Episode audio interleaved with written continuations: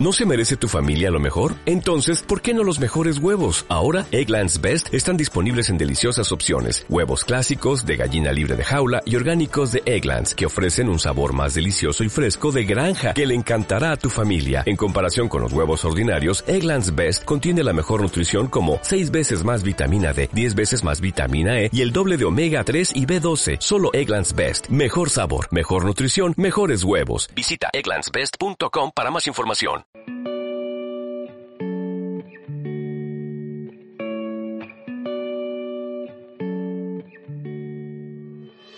Solo hay una forma posible de iniciar este capítulo y es dando las gracias.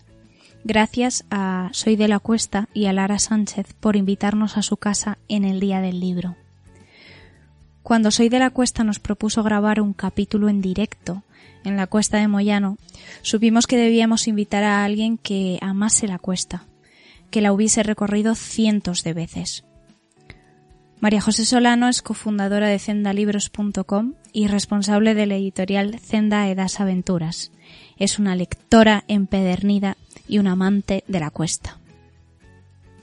Llega pronto a nuestra cita, mientras Diego y yo seguimos desenmarañando cables. Os dejo tranquilos mientras termináis y así aprovecho y me doy una vuelta, nos dice. Vuelve a los diez minutos, cargada con una bolsa que amenaza con romperse por el peso de los libros que acaba de comprar dos puestos más abajo. Nos acompañará también el actor Mateo Franco, que interpretará algunos textos de Stefan Zweig, autor al que Soy de la Cuesta ha querido dedicar este Día del Libro.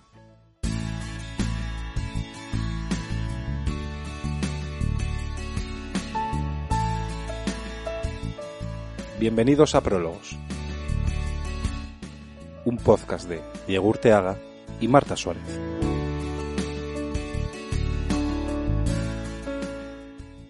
Bueno, pues bienvenidos a este nuevo capítulo de Prólogos, un capítulo de Prólogos muy especial en este Día del Libro, en el que tenemos a Mateo Franco y a María José Solano con nosotros. Eh, en primer lugar, eh, este Día del Libro, la Cuesta de Moyano lo ha querido dedicar un poco al autor Stefan Zweig, y Mateo Franco nos va a deleitar con unos fragmentos de sus diarios, ¿no? Así es. De sus diarios. Y después vamos a pasar a charlar un rato con María José Solano sobre la cuesta y sobre otras muchas cosas más. Adelante, Mateo. Martes veinte. Trabajo, preparativos. A mediodía me siento a escuchar la radio y me quedo sin aliento. Los alemanes están en Amiens, es decir, cerca de Abbeville y de la costa, de modo que el ejército inglés destacado en Bélgica está rodeado por tres flancos. Lo acorralarán en la costa y podrá considerarse afortunado si solo pierde el material. Es una catástrofe, y me temo que será la catástrofe. Representa una seria amenaza para París. La línea Maginot podría ser atacada por la retaguardia. Inglaterra quedará aislada y posiblemente incluso ser invadida. En estos momentos no veo cómo podría hacerse retroceder a los alemanes. Los ejércitos aliados parecen necesitados de liderazgo y unión. Han destituido a Gamelin de la noche a la mañana y es probable que deba comparecer ante un consejo de guerra, pero ¿de qué servirá? ¿Y de qué sirve ahora el llamamiento a trabajar sábados y domingos en las fábricas de aviones después de ocho meses de easy going? Es un día funesto, y confieso que ni siquiera en mis peores presagios había imaginado que fuese posible una ofensiva tan rápida como esta. Por desgracia, sí me esperaba que reaccionaran buscando chivos expiatorios.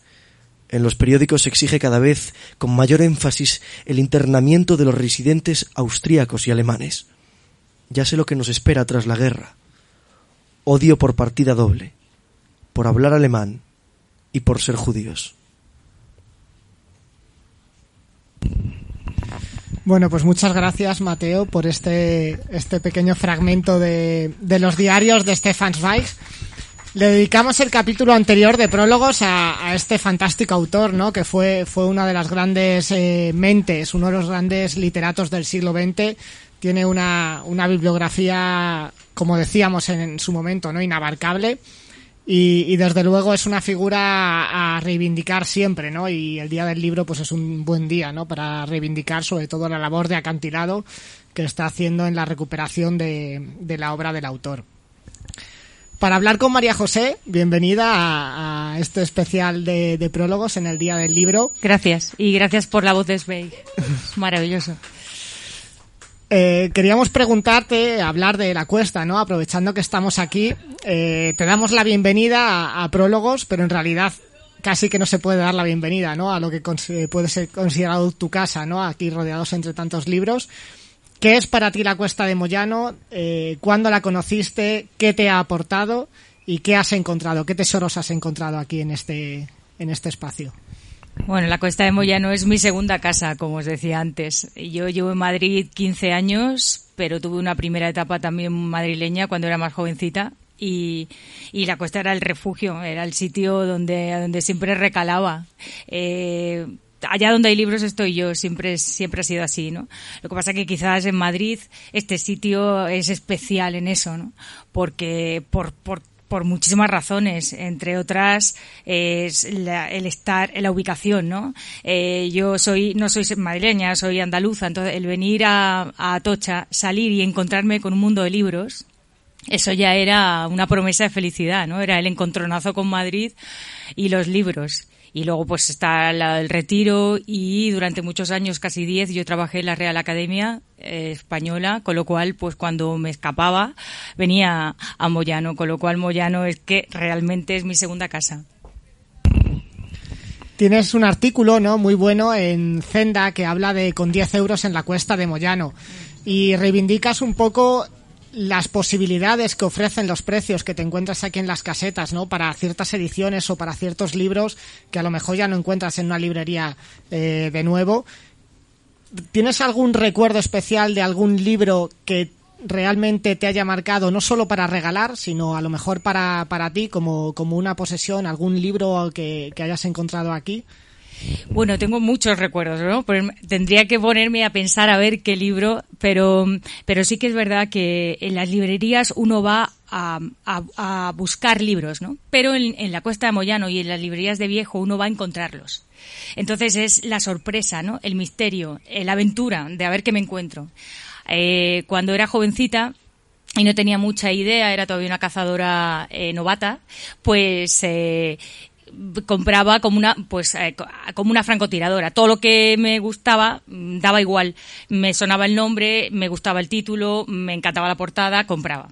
Luego con el tiempo pues fui decantando y y ahora que ya soy una señora mayor, ahora compro para regalar, que es tremendo.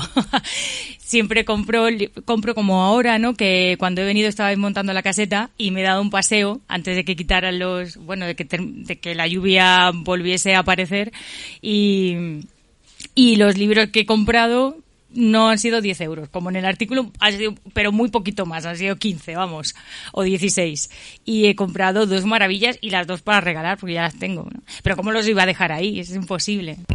Has hablado precisamente, y era uno de los temas que queríamos hablar contigo, de la caza, de cómo el bibliófilo o aquellos a los que nos gusta mucho la literatura, los libros en sí, no solo la literatura sino el objeto que es el libro, eh, casi más que ir a comprar vamos de caza, con un olfato especial que al final nos hace llegar a determinados libros que no sabíamos que estábamos buscando pero que aparecen y, y, y nos damos cuenta de que era lo que estábamos buscando. Háblanos un poco de ese proceso de la caza, de, del olfato que hay que tener, de cómo llegar a ciertos libros.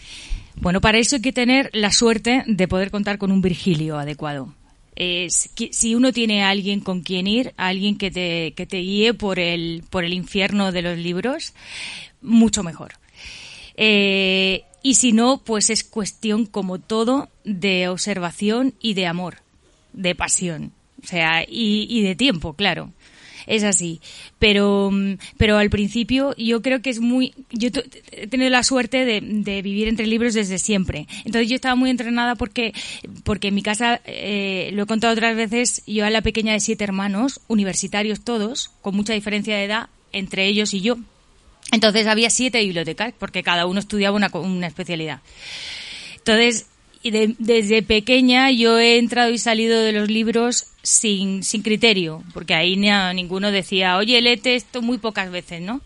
Eh, y entonces, claro, esa misma habilidad de moverme, moverme entre libros, seleccionar, mmm, digamos, el olfato se desarrolló así.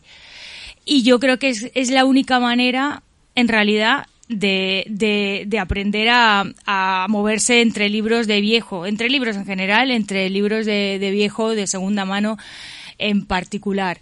Hacerlo, hacerlo todo el tiempo posible, hacerlo cada vez que uno tiene, pues hacerlo como, como uno va a un bar, queda con amigos, come, compra en el supermercado, saca el perro, pues compra libros. Hablabas ahora de ese, de ese olfato especial que hay que tener para los libros y no hemos dicho al principio que, aparte de cofundadora de Zenda libros punto com, ahora eres la responsable de Zenda Edasa, eh, una editorial de aventuras. ¿Qué, ¿Qué te ha servido de tu caza de libros para detectar aquellos libros que queréis ahora que estén en Zenda Edasa? Pues exactamente eso, eso es. O sea, Zenda Edasa es el resultado de, de, la, de la pasión por todos esos libros de la juventud eh, que resulta que habían desaparecido del panorama, ¿no? Libros que nos hicieron, que nos hicieron lectores. Arturo Pérez Reverte siempre dice que un lector, todo, todo lector es en su corazón un lector de libros de aventuras, y es verdad. Entonces, eh, nosotros quisimos con, con Zenda Edasa eh, y con la, el anterior sello recuperar todos esos libros que nos habían hecho lectores, que nos habían hecho felices. Son libros que además eh, tienen una particularidad, es que son libros que cuando eres jovencita prestas y ya, ya está, pues ya no, no, no vuelven, y cuando eres mayor no encuentras, porque son libros que difíciles de encontrar, que se han perdido por ahí, pues en el tiempo y en el y en la memoria y en las lib- mesas de novedades atestadas de, de otras cosas que no son libros clásicos. Entonces nosotros quisimos recuperar esos libros clásicos y enseñárselos a, a los lectores y compartirlos con ellos. Porque la primera lección de todo esto es que no hay que dejar los libros. Bueno, yo, yo los sigo dejando. Ahora, ahora prefiero comprarlos y regalarlos. Pero sí, los sigo dejando. Eh, hemos hablado antes del artículo, ¿no? De, de, de con diez euros en la Cuesta de Moyano, y relacionado con las aventuras, ¿no? Lo empiezas precisamente eh, por lo que cuesta un café. En Moyano puedes vivir una aventura extraordinaria, ¿no? Eh, ¿qué, ¿Qué libros de aventuras, además de los que de los que vais a empezar a publicar, ya lleváis dos en Zenda Edasa, ¿no? El Enigma de las Arenas y Las Cuatro Plumas, si, si no recuerdo mal. Uh-huh. ¿Qué, ¿Qué expectativas o qué libros te gustaría a lo mejor ver publicados? No tienes por qué darnos un spoiler de cuáles ya son inminentes, pero alguno que especialmente a ti te, te hiciese especial ilusión, ¿no? Que estuviesen publicados bajo este sello. Bueno, el siguiente sale en breve, o sea que está ahí, sale a final de mayo, y es un libro, era uno de esos libros que uno que, que, que estaba ahí y que queríamos que saliese, ¿no? Porque es un, es, es quizás... Es más para jo- es la historia de unos chicos solos que viven una aventura, ellos solos, ¿no? No es Verne, pero pero podría serlo.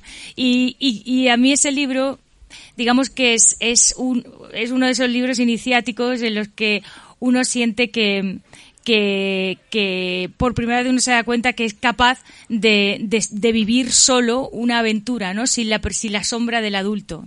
Ese libro que sale en, en nada, eh, donde el mar juega un papel fundamental, eh, pues eh, eso era uno de esos libros queridos y, y que nos ha costado trabajo encontrar, pero bueno, ahí está, con una traducción revisada y, y muy bien. A ver, que yo quisiera, quisiera... Mmm, Penélope y yo nos ponemos a hablar y es verdad que hay tantísimos libros que quisiéramos editar.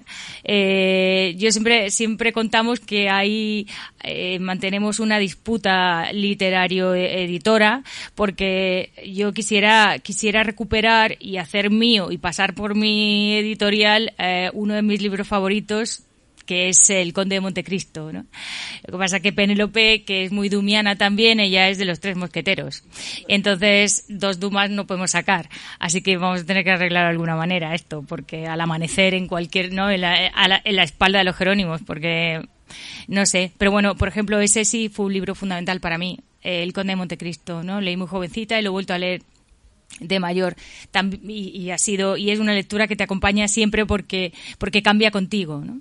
Hay libros que cambian, hay libros que se mantienen intactos, que los coges y vuelves tú a ser joven, y libros que cambian contigo, que envejecen contigo, que maduran contigo, que te ofrecen cosas adaptadas a tu edad, que no veías cuando eras más joven. Y yo creo que El Conde de Montecristo es uno de esos libros. Reverte además dice mucho que, que el momento en el que lees el libro, muchas veces luego cuando vuelves a ver ese libro en la biblioteca, en tu biblioteca personal, quizás no recuerdas exactamente la trama o los personajes, sus nombres, pero sí recuerdas muy específicamente el momento o el lugar en el que, en el que lo leíste, ¿no? ¿Qué, qué sentías, qué estabas viendo, ¿no? Si era en la playa, escuchando el mar. Eh, y al final, sí, pues volver a clásicos, volver a libros que te han acompañado durante, durante mucho tiempo a lo largo de tu vida, que han sido muy releídos, te puede permitir eso, ¿no? Retrotraerte a muchos momentos a lo largo de tu vida, a muchos María José Solano, ¿no? Eh, joven, eh, a lo mejor más adolescente, más madura, ¿no? Eh, ¿Qué libros eh, de esos que, además del Conde de Montecristo, te has leído a lo largo de tu vida, te han ido acompañando siempre? Sueles mencionar mucho la Odisea en, en todo lo que escribes, siempre hay, eh, eh, hablabas también de Virgilio, ¿no? Siempre hay como recuerdos de, de la obra de, de Homero, de la Odisea. ¿Qué libros te han acompañado a lo largo de tu vida y que suele, a los que sueles volver con frecuencia? Hombre, eh, lo primero, yo siempre digo que en ese sentido he sido muy afortunada, ¿no? Eh, eh, lo primero que recuerdo son los cuentos, yo y, y luego eso lo he hecho con mi hijo, ¿no? Eh, creo que los cuentos son arropan de una manera fundamental al crío, pero los cuentos de verdad, sin sin pasar por el filtro de nada. O sea, los hermanos Grimm como deben ser, ¿no? Eh, la cerillera que se muere. Eh, los chicos deben aprender eso, porque los cuentos estaban escritos de esa manera tan cruel para que los para que los niños aprendiesen, ¿no? A distinguir la, los, la bondad, la crueldad, la lealtad de, de lo que no estaba bien, o sea, eh, entonces ahora se ha pasado quizás por un filtro un poco demasiado, es una papilla un poco extraña, ¿no? Como buenista, ¿no? Y, y, y yo creo que esos cuentos son fundamentales, tal cual, como, como fueron concebidos. Y luego la mitología, la mitología Es, es también una, una parte fundamental de mi vida, y ahí entra Graves. Graves, Robert Graves ha sido muy importante en ese sentido para mí, eh, porque con el con, En busca del bellocino de oro fue un libro definitivo, y luego pues sus, sus eso ese libro a, me abrió puertas a otros libros y a su mitología, claro, que que es la lo más divertido, lo más motivador para un crío, ¿no? Ese mundo ese mundo de dioses, de humanos, de semidioses, de de, de enredos, eh, que es casi casi una telenovela. Eh, pues eso es fundamental para poder entender el, toda la literatura que, que vendría después. O sea, que yo creo que cuentos, mitología y luego, pues claro, los libros de aventuras que, como digo, han ido cambiando. Y, y, y entre ellos es muy difícil. Yo, yo pensaría quizás eh, en Graves. Graves, si, si pienso el primero, lo, lo veo a el, el bellocino. Para mí el bellocino oh, fue el descubrimiento del Mediterráneo y todo lo que, todo lo que eso de literario tiene. Hablabas ahora también de, de aventuras y queríamos preguntarte, queríamos hablar contigo sobre el libro y el viaje, ¿no? Cómo relacionamos nuestras lecturas con los viajes, cómo uno pues se va de viaje a un lugar especial y lo prepara con lecturas y además se lleva unos libros determinados al viaje y esos libros como que visten un poco el viaje y no puedes evitar recordar aquel viaje sin aquellos libros, ¿no? O viajar precisamente a lugares eh, donde están ambientados ciertos libros que necesitas eh, visitar. Tienes una sección en Zenda que hablas en, en bastantes artículos sobre, sobre este tema. Claro, es que, es que al final leer y viajar es para mí es lo mismo, no hay diferencia, ¿no?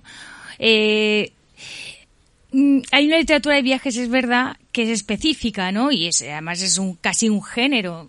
Y de hecho, pues uno de esos escritores de, de, de libros de viajes es uno de mis escritores favoritos, ¿no? Es el amor de mi vida. Es, es pues a él le he dedicado muchos eh, muchos capítulos de ese de esa época viajera o literaria en Zenda.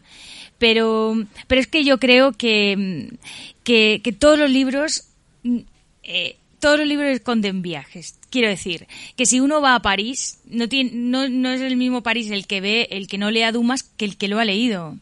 Eh, si uno si uno ve la guerra ahora, ¿no? Cuando cuando cuando leías a ese fragmento de la memoria de Zweig, ¿cómo vamos a entender la guerra ahora si uno no ha leído a Zweig, ¿no? Eh, ¿cómo vas a viajar a Centro Europa sin haber leído a Zweig o sin haber leído a Joseph Roth? Es que es imposible, ¿no? Entonces, eh, pues todos los libros, de alguna manera, eh, esconden eh, las claves para, para mirar el mundo. Esa es, esa es la manera que yo tengo, al menos, de, de viajar. Esa es mi manera de entenderlo. ¿Y, y qué pasa en España, por ejemplo, no? Pues que cuando, claro, uno piensa, pues Grecia, eh, pues eh, Austria, eh, América, México, el Caribe. Sí, pero eh, eh, la literatura española, y en ese sentido hago, porque yo que, quería no hablarlo con vosotros en ese sentido, eh, el, parece que, que tenemos que irnos a, no sé, a, a algún lugar exótico o mediterráneo para poder entender, ¿no? Para poder llevarnos los libros con nosotros. Y, y, y en España es que hay una literatura tan rica, tan divertida, tan nuestra, tan, tan necesaria, eh, que, que deberíamos hacer más, deberíamos los nosotros los que estamos aquí, los que los que compartimos esa lengua, deberíamos hacer mucho más por ella, para movernos en España, aunque sea por una calle, como hacía Pessoa, ¿no? En, en la calle de los Doradores, pues aunque sea para movernos por una sola calle de España, poder entender dónde estamos y, y, y a dónde vamos, eh, para eso es fundamental leer más literatura española. O sea, que es verdad que el viaje, Homero, la Odisea, el Mediterráneo, todo eso está muy bien, pero es que aquí tenemos a Cervantes, tenemos ahí a dos pasos la, eh, el barrio de las letras, por ponerte un sitio, un referente, y, y la gente pasa por ahí, y yo voy todo lo que puedo, y pasa por ahí, y no, no sé, ah, da mucha pena, a mí me da mucha pena cuando la gente pasa a levantar la cabeza para mirar la, lo que queda de la casa de, de Cervantes, por ejemplo. Porque sin la, lecturas la gente mira, pero no ve, no ve realmente, ¿no? No sé, o, o, o, o, no, o ve otra cosa, no sé. Eh, desde luego se pierden muchas cosas divertidas, interesantes, y sobre todo se pierden una parte fundamental para poder entender de qué va esto.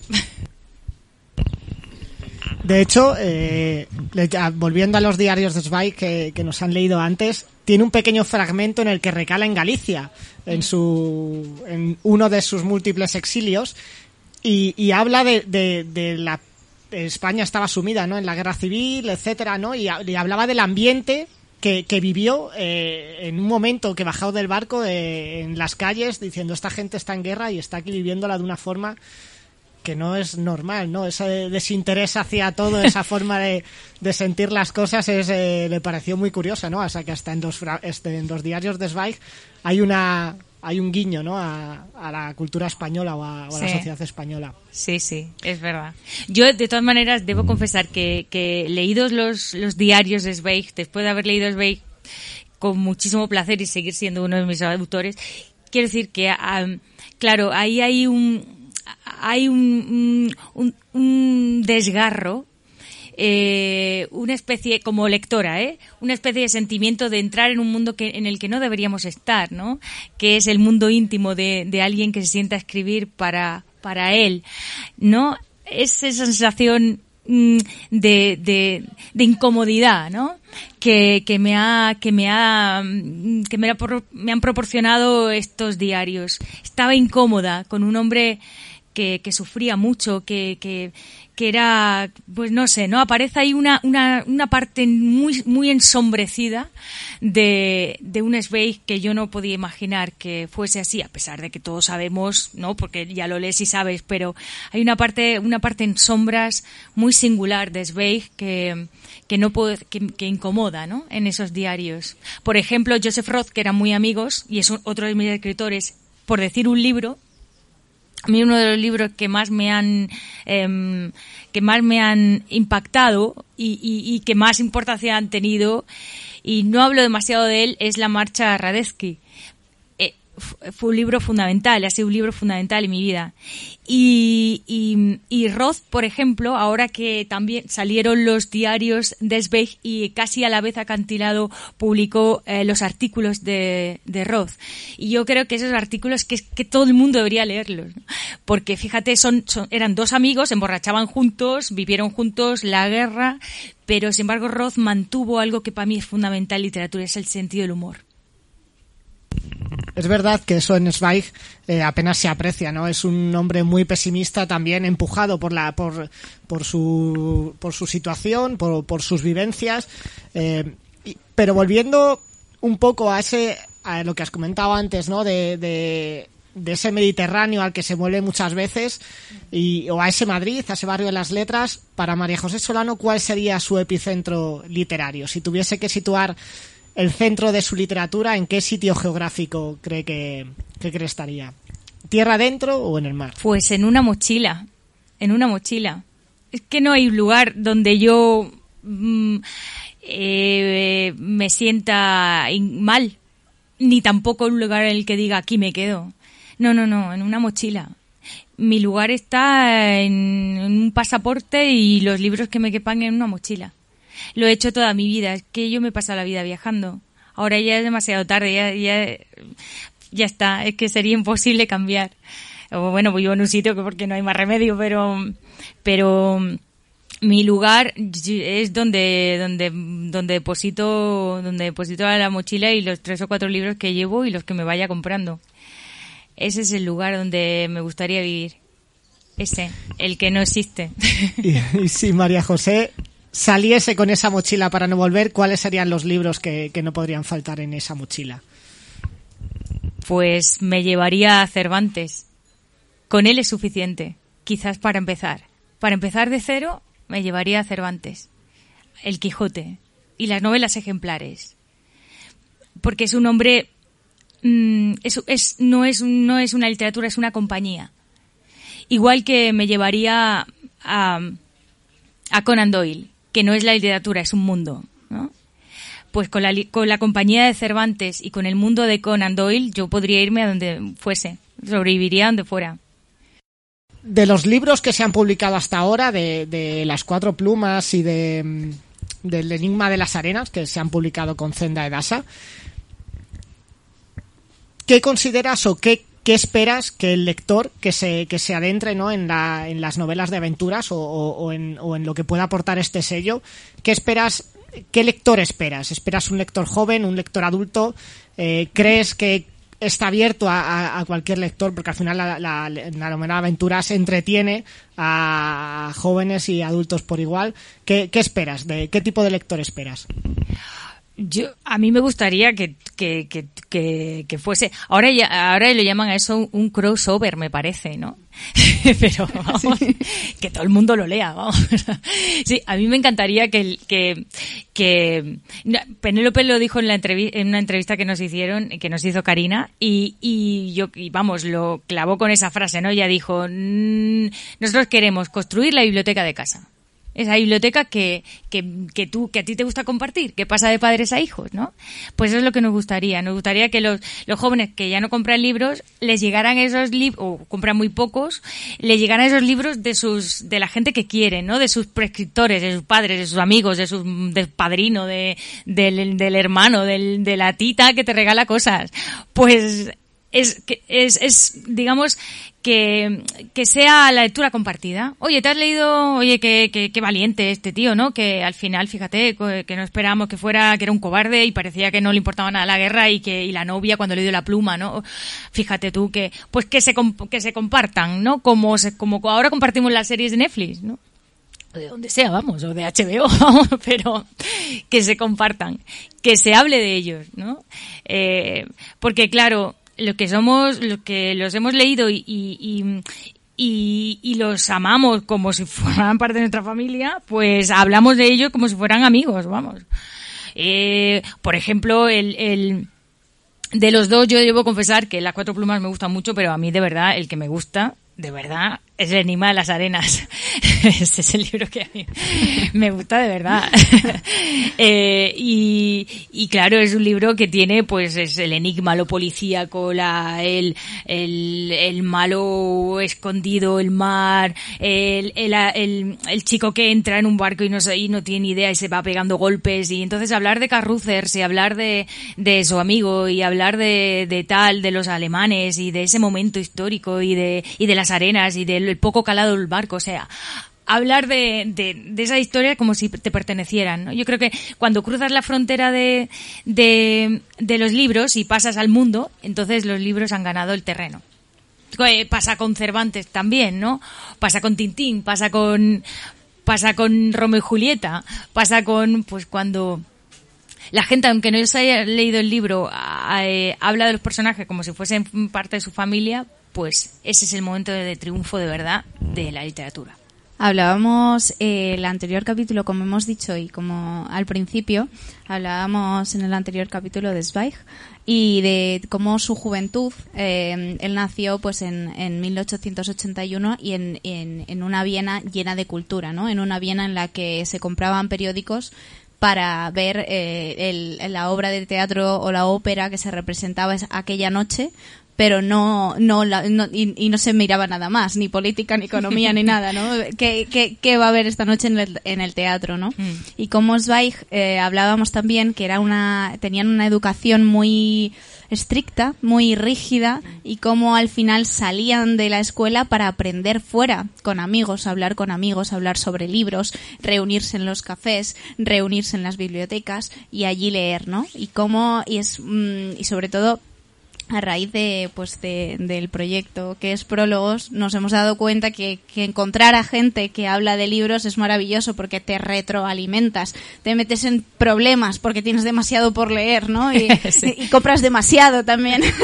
Sí, sí, por Pero encima de las posibilidades. Encontrar la compañía y los amigos adecuados para, para hablar de libros es, es, es maravilloso. Ya, ya no solo, como tú decías, entras en el mundo de los libros en solitario, que creo que aquí Aquí pues todos lo hemos hecho de pequeños, cuando te das cuenta, cuando pasas esa barrera, me ha gustado mucho eso, cuando pasas esa barrera y no estás donde estás, estás muy lejos, eh, encontrar a la compañía adecuada para tener conversaciones sobre ese otro mundo que, que, que los demás o, o muchos no conocen, es maravilloso.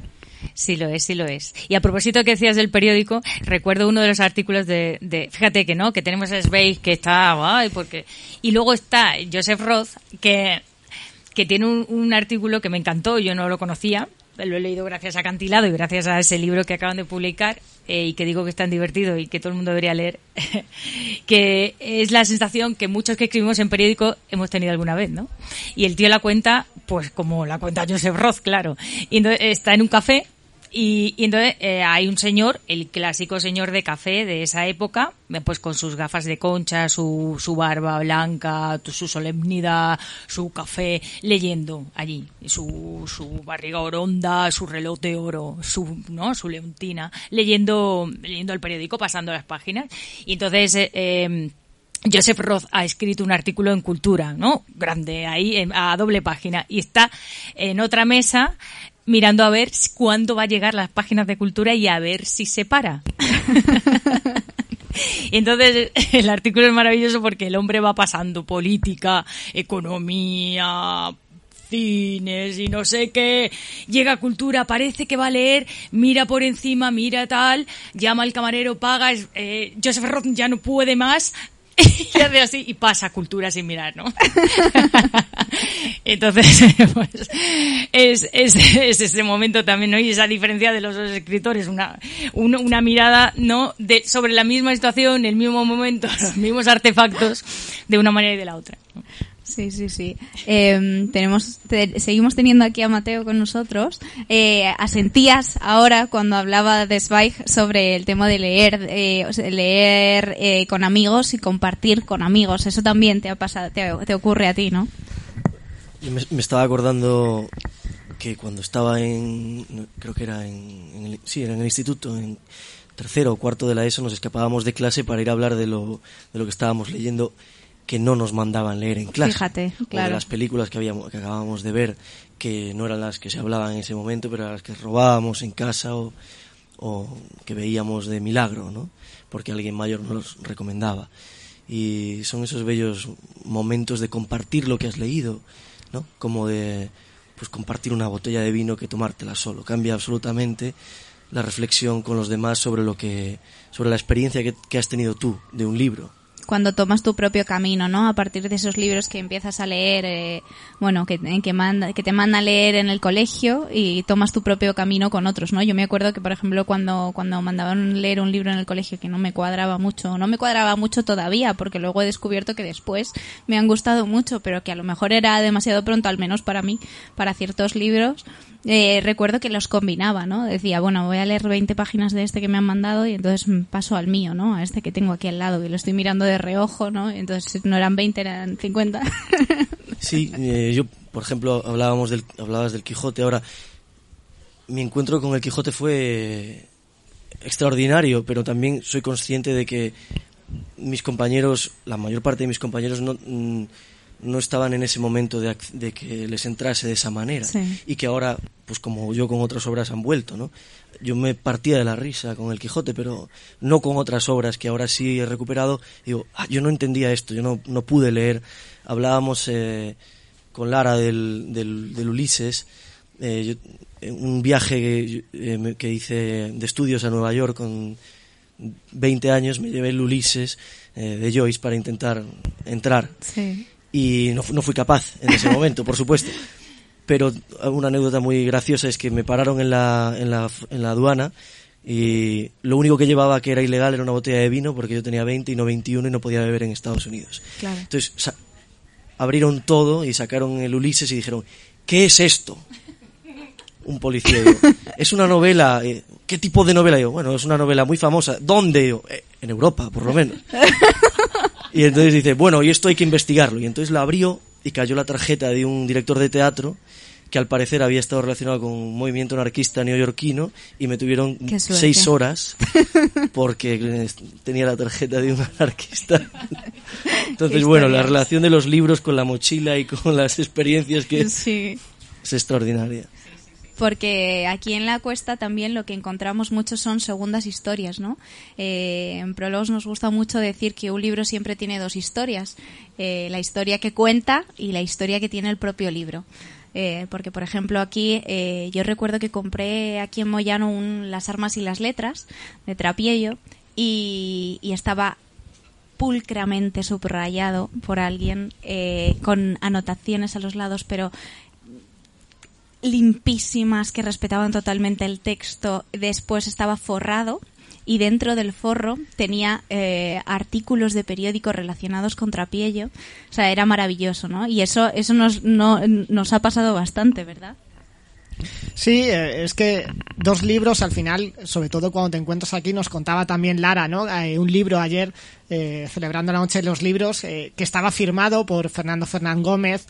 Esas cosas que la, que la gente guarda, que, que los propios autores, o perdón, lectores, eh, guardan, ¿no? Dentro, ¿no? Eh, el ticket de viaje, del billete de avión, ¿no? Que del, donde, donde han leído el libro, un billete de metro, eh, incluso dinero, cualquier, o una anotación, una libreta, incluso un ticket de la compra, a cualquier cosa que te lleva a ese momento, ¿no? Lo que decíamos antes, en el que en el que leías ese libro, ¿no? No te acuerdas del libro, pero de repente te encuentras el ticket del avión, el ticket de tren, de, y te acuerdas del viaje. Y, y eso, pues, es una historia que dice también mucho de la de la persona que tenía ese libro. Claro, los que somos compradores de, de, de libros de viejo, además hemos hemos desarrollado una especie de humildad tremenda de sobre la literatura, el éxito y, y, y el pasar a la posteridad, ¿no? Y, y yo creo que eso es un aprendizaje de vida también, ¿no? Ves libros que, que en su momento eran auténticos bestsellers y luego aquí los encuentras pues pues ahí en un montón, ¿no? Y llegas tú y los recuperas. Y luego abres libros y encuentras una flor o encuentras un ticket, un viaje, una... Y es, es, es esa melancolía que acompaña también a, al decir, bueno, ven a casa conmigo, que aquí estás a salvo, ¿no? El recuerdo ese que no sé cuál es, que se queda ahí misterioso entre las páginas. Y, y no sé quién decía, es verdad que que el libro el libro digital está muy bien, pero una lágrima jamás jamás podrá eh, quedar en el jamás podrá manchar el, la tablet, ¿no? Como mancha las páginas de un libro. Pues eso.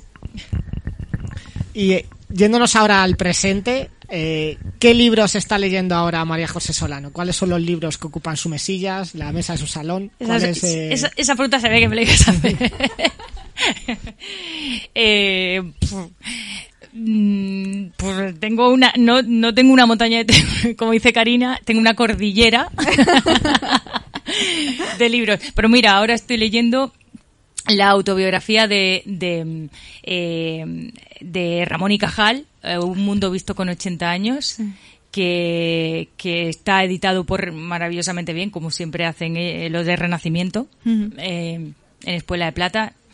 Y, y estoy leyendo también las aventuras de, de Fu Manchú, que, vamos, el regreso de Fu Manchú, la novia de Fu Manchú, y, y que, la, la, lo han, que nos suena muy ridículo, a mí me suena ridículo incluso decirlo, porque, porque Fu Manchú, para los...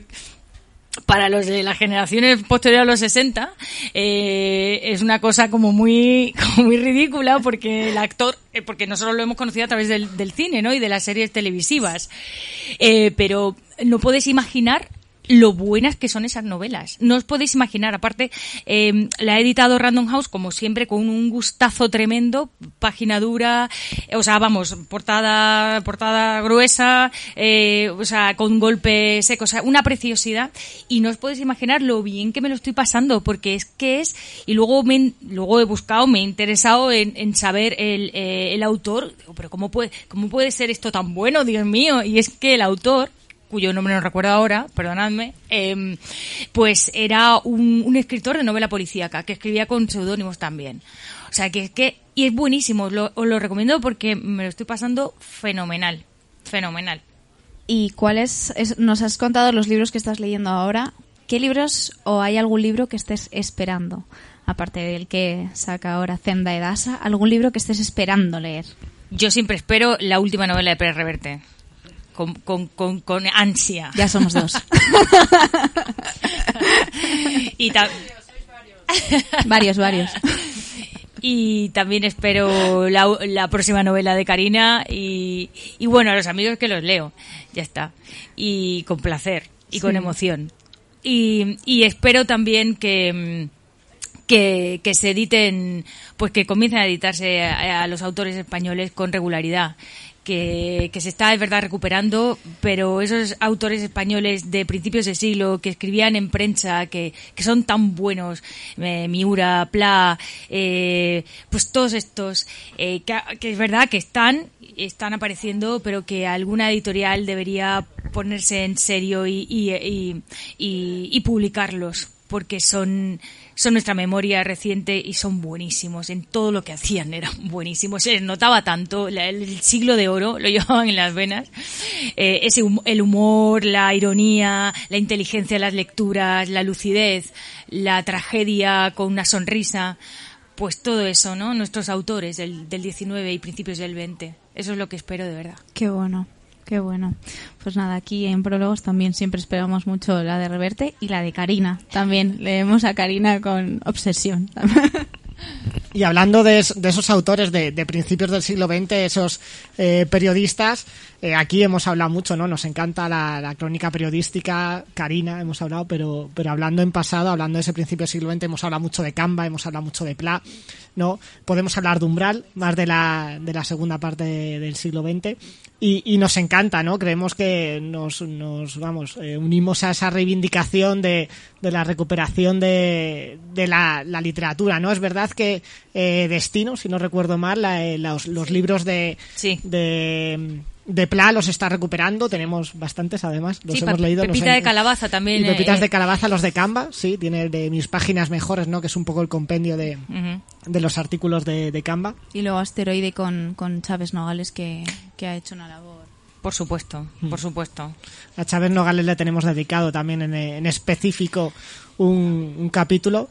eh, porque creemos que, que además a, a día de hoy esa gente que supo contar, eh, también Zweig, ¿no? Que, que en los diarios lo muestra, ¿no? Como ya a principios del, de, de los años treinta hablaba de, de lo que se venía, ¿no? De, de lo que de lo que iba a pasar mucho antes de que, de que pasase, y, y Pla eh, lo supo ver también, ¿no? Sí. Hablaba, y Chávez Nogales eh, contaba muy bien, ¿no? Lo lo que lo que pasaba.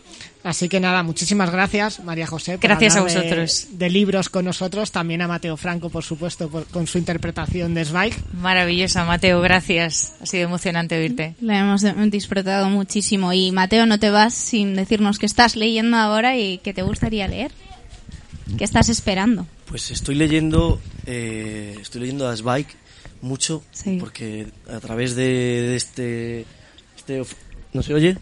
De este ofrecimiento maravilloso de Soy de la Cuesta, pues eh, me he encontrado con cosas que desconocía absolutamente y estoy pues devorando, me llevo otro ahora, etcétera. Y estoy releyendo, como siempre, la, la Odisea, ahora que hablabas de esto, porque doy clase a un grupito, mmm, bueno, doy clase a varios grupos de teatro, y en este caso a un grupito de niños, y estamos montando la Odisea en teatro con ellos. Porque como tú, creo que los cuentos tienen que ser, o sea, no podemos pasar por el filtro, sino que tienen que entender lo que supone de verdad, ¿no? El viaje de, de Ulises. Y, y estoy esperando leer un libro que tengo muchas ganas, que se llama Contra Florencia, de Mario Colleoni, que mm-hmm. me lo ha regalado hace poco y todavía no he podido hincarle el diente. Pues bueno, muchísimas gracias a los dos por estar aquí. Lo hemos disfrutado muchísimo eh, en este día tan especial, en el Día del Libro. Y gracias, Mateo, gracias, María José. Ha sido un placer teneros en Prólogos. Gracias también pues a todos los que han venido a vernos, gracias a Soy de la Cuesta, por supuesto, por el ofrecimiento, por la labor que están haciendo, ¿no? Por la recuperación y por la, la vitalidad de, de este lugar tan importante de, de Madrid, que seguiremos paseando y que seguiremos eh, teniendo como coto de caza público de, de esta pasión que son los libros. Muchísimas gracias a todos. Gracias. Gracias a todos y a venir a la Cuesta.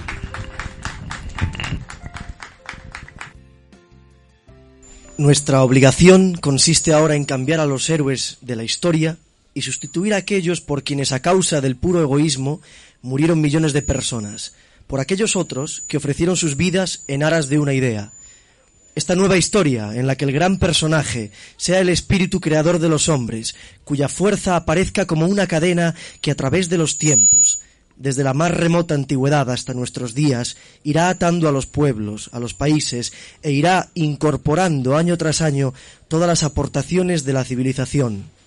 Esta historia deberá enseñar a todo el mundo que los tres mil años de nuestro pasado no solamente han sido una sangrienta lucha de gladiadores, sino que en este gran drama del pasado que es la historia, los verdaderos protagonistas, los auténticos héroes, los insustituibles personajes han sido los creadores.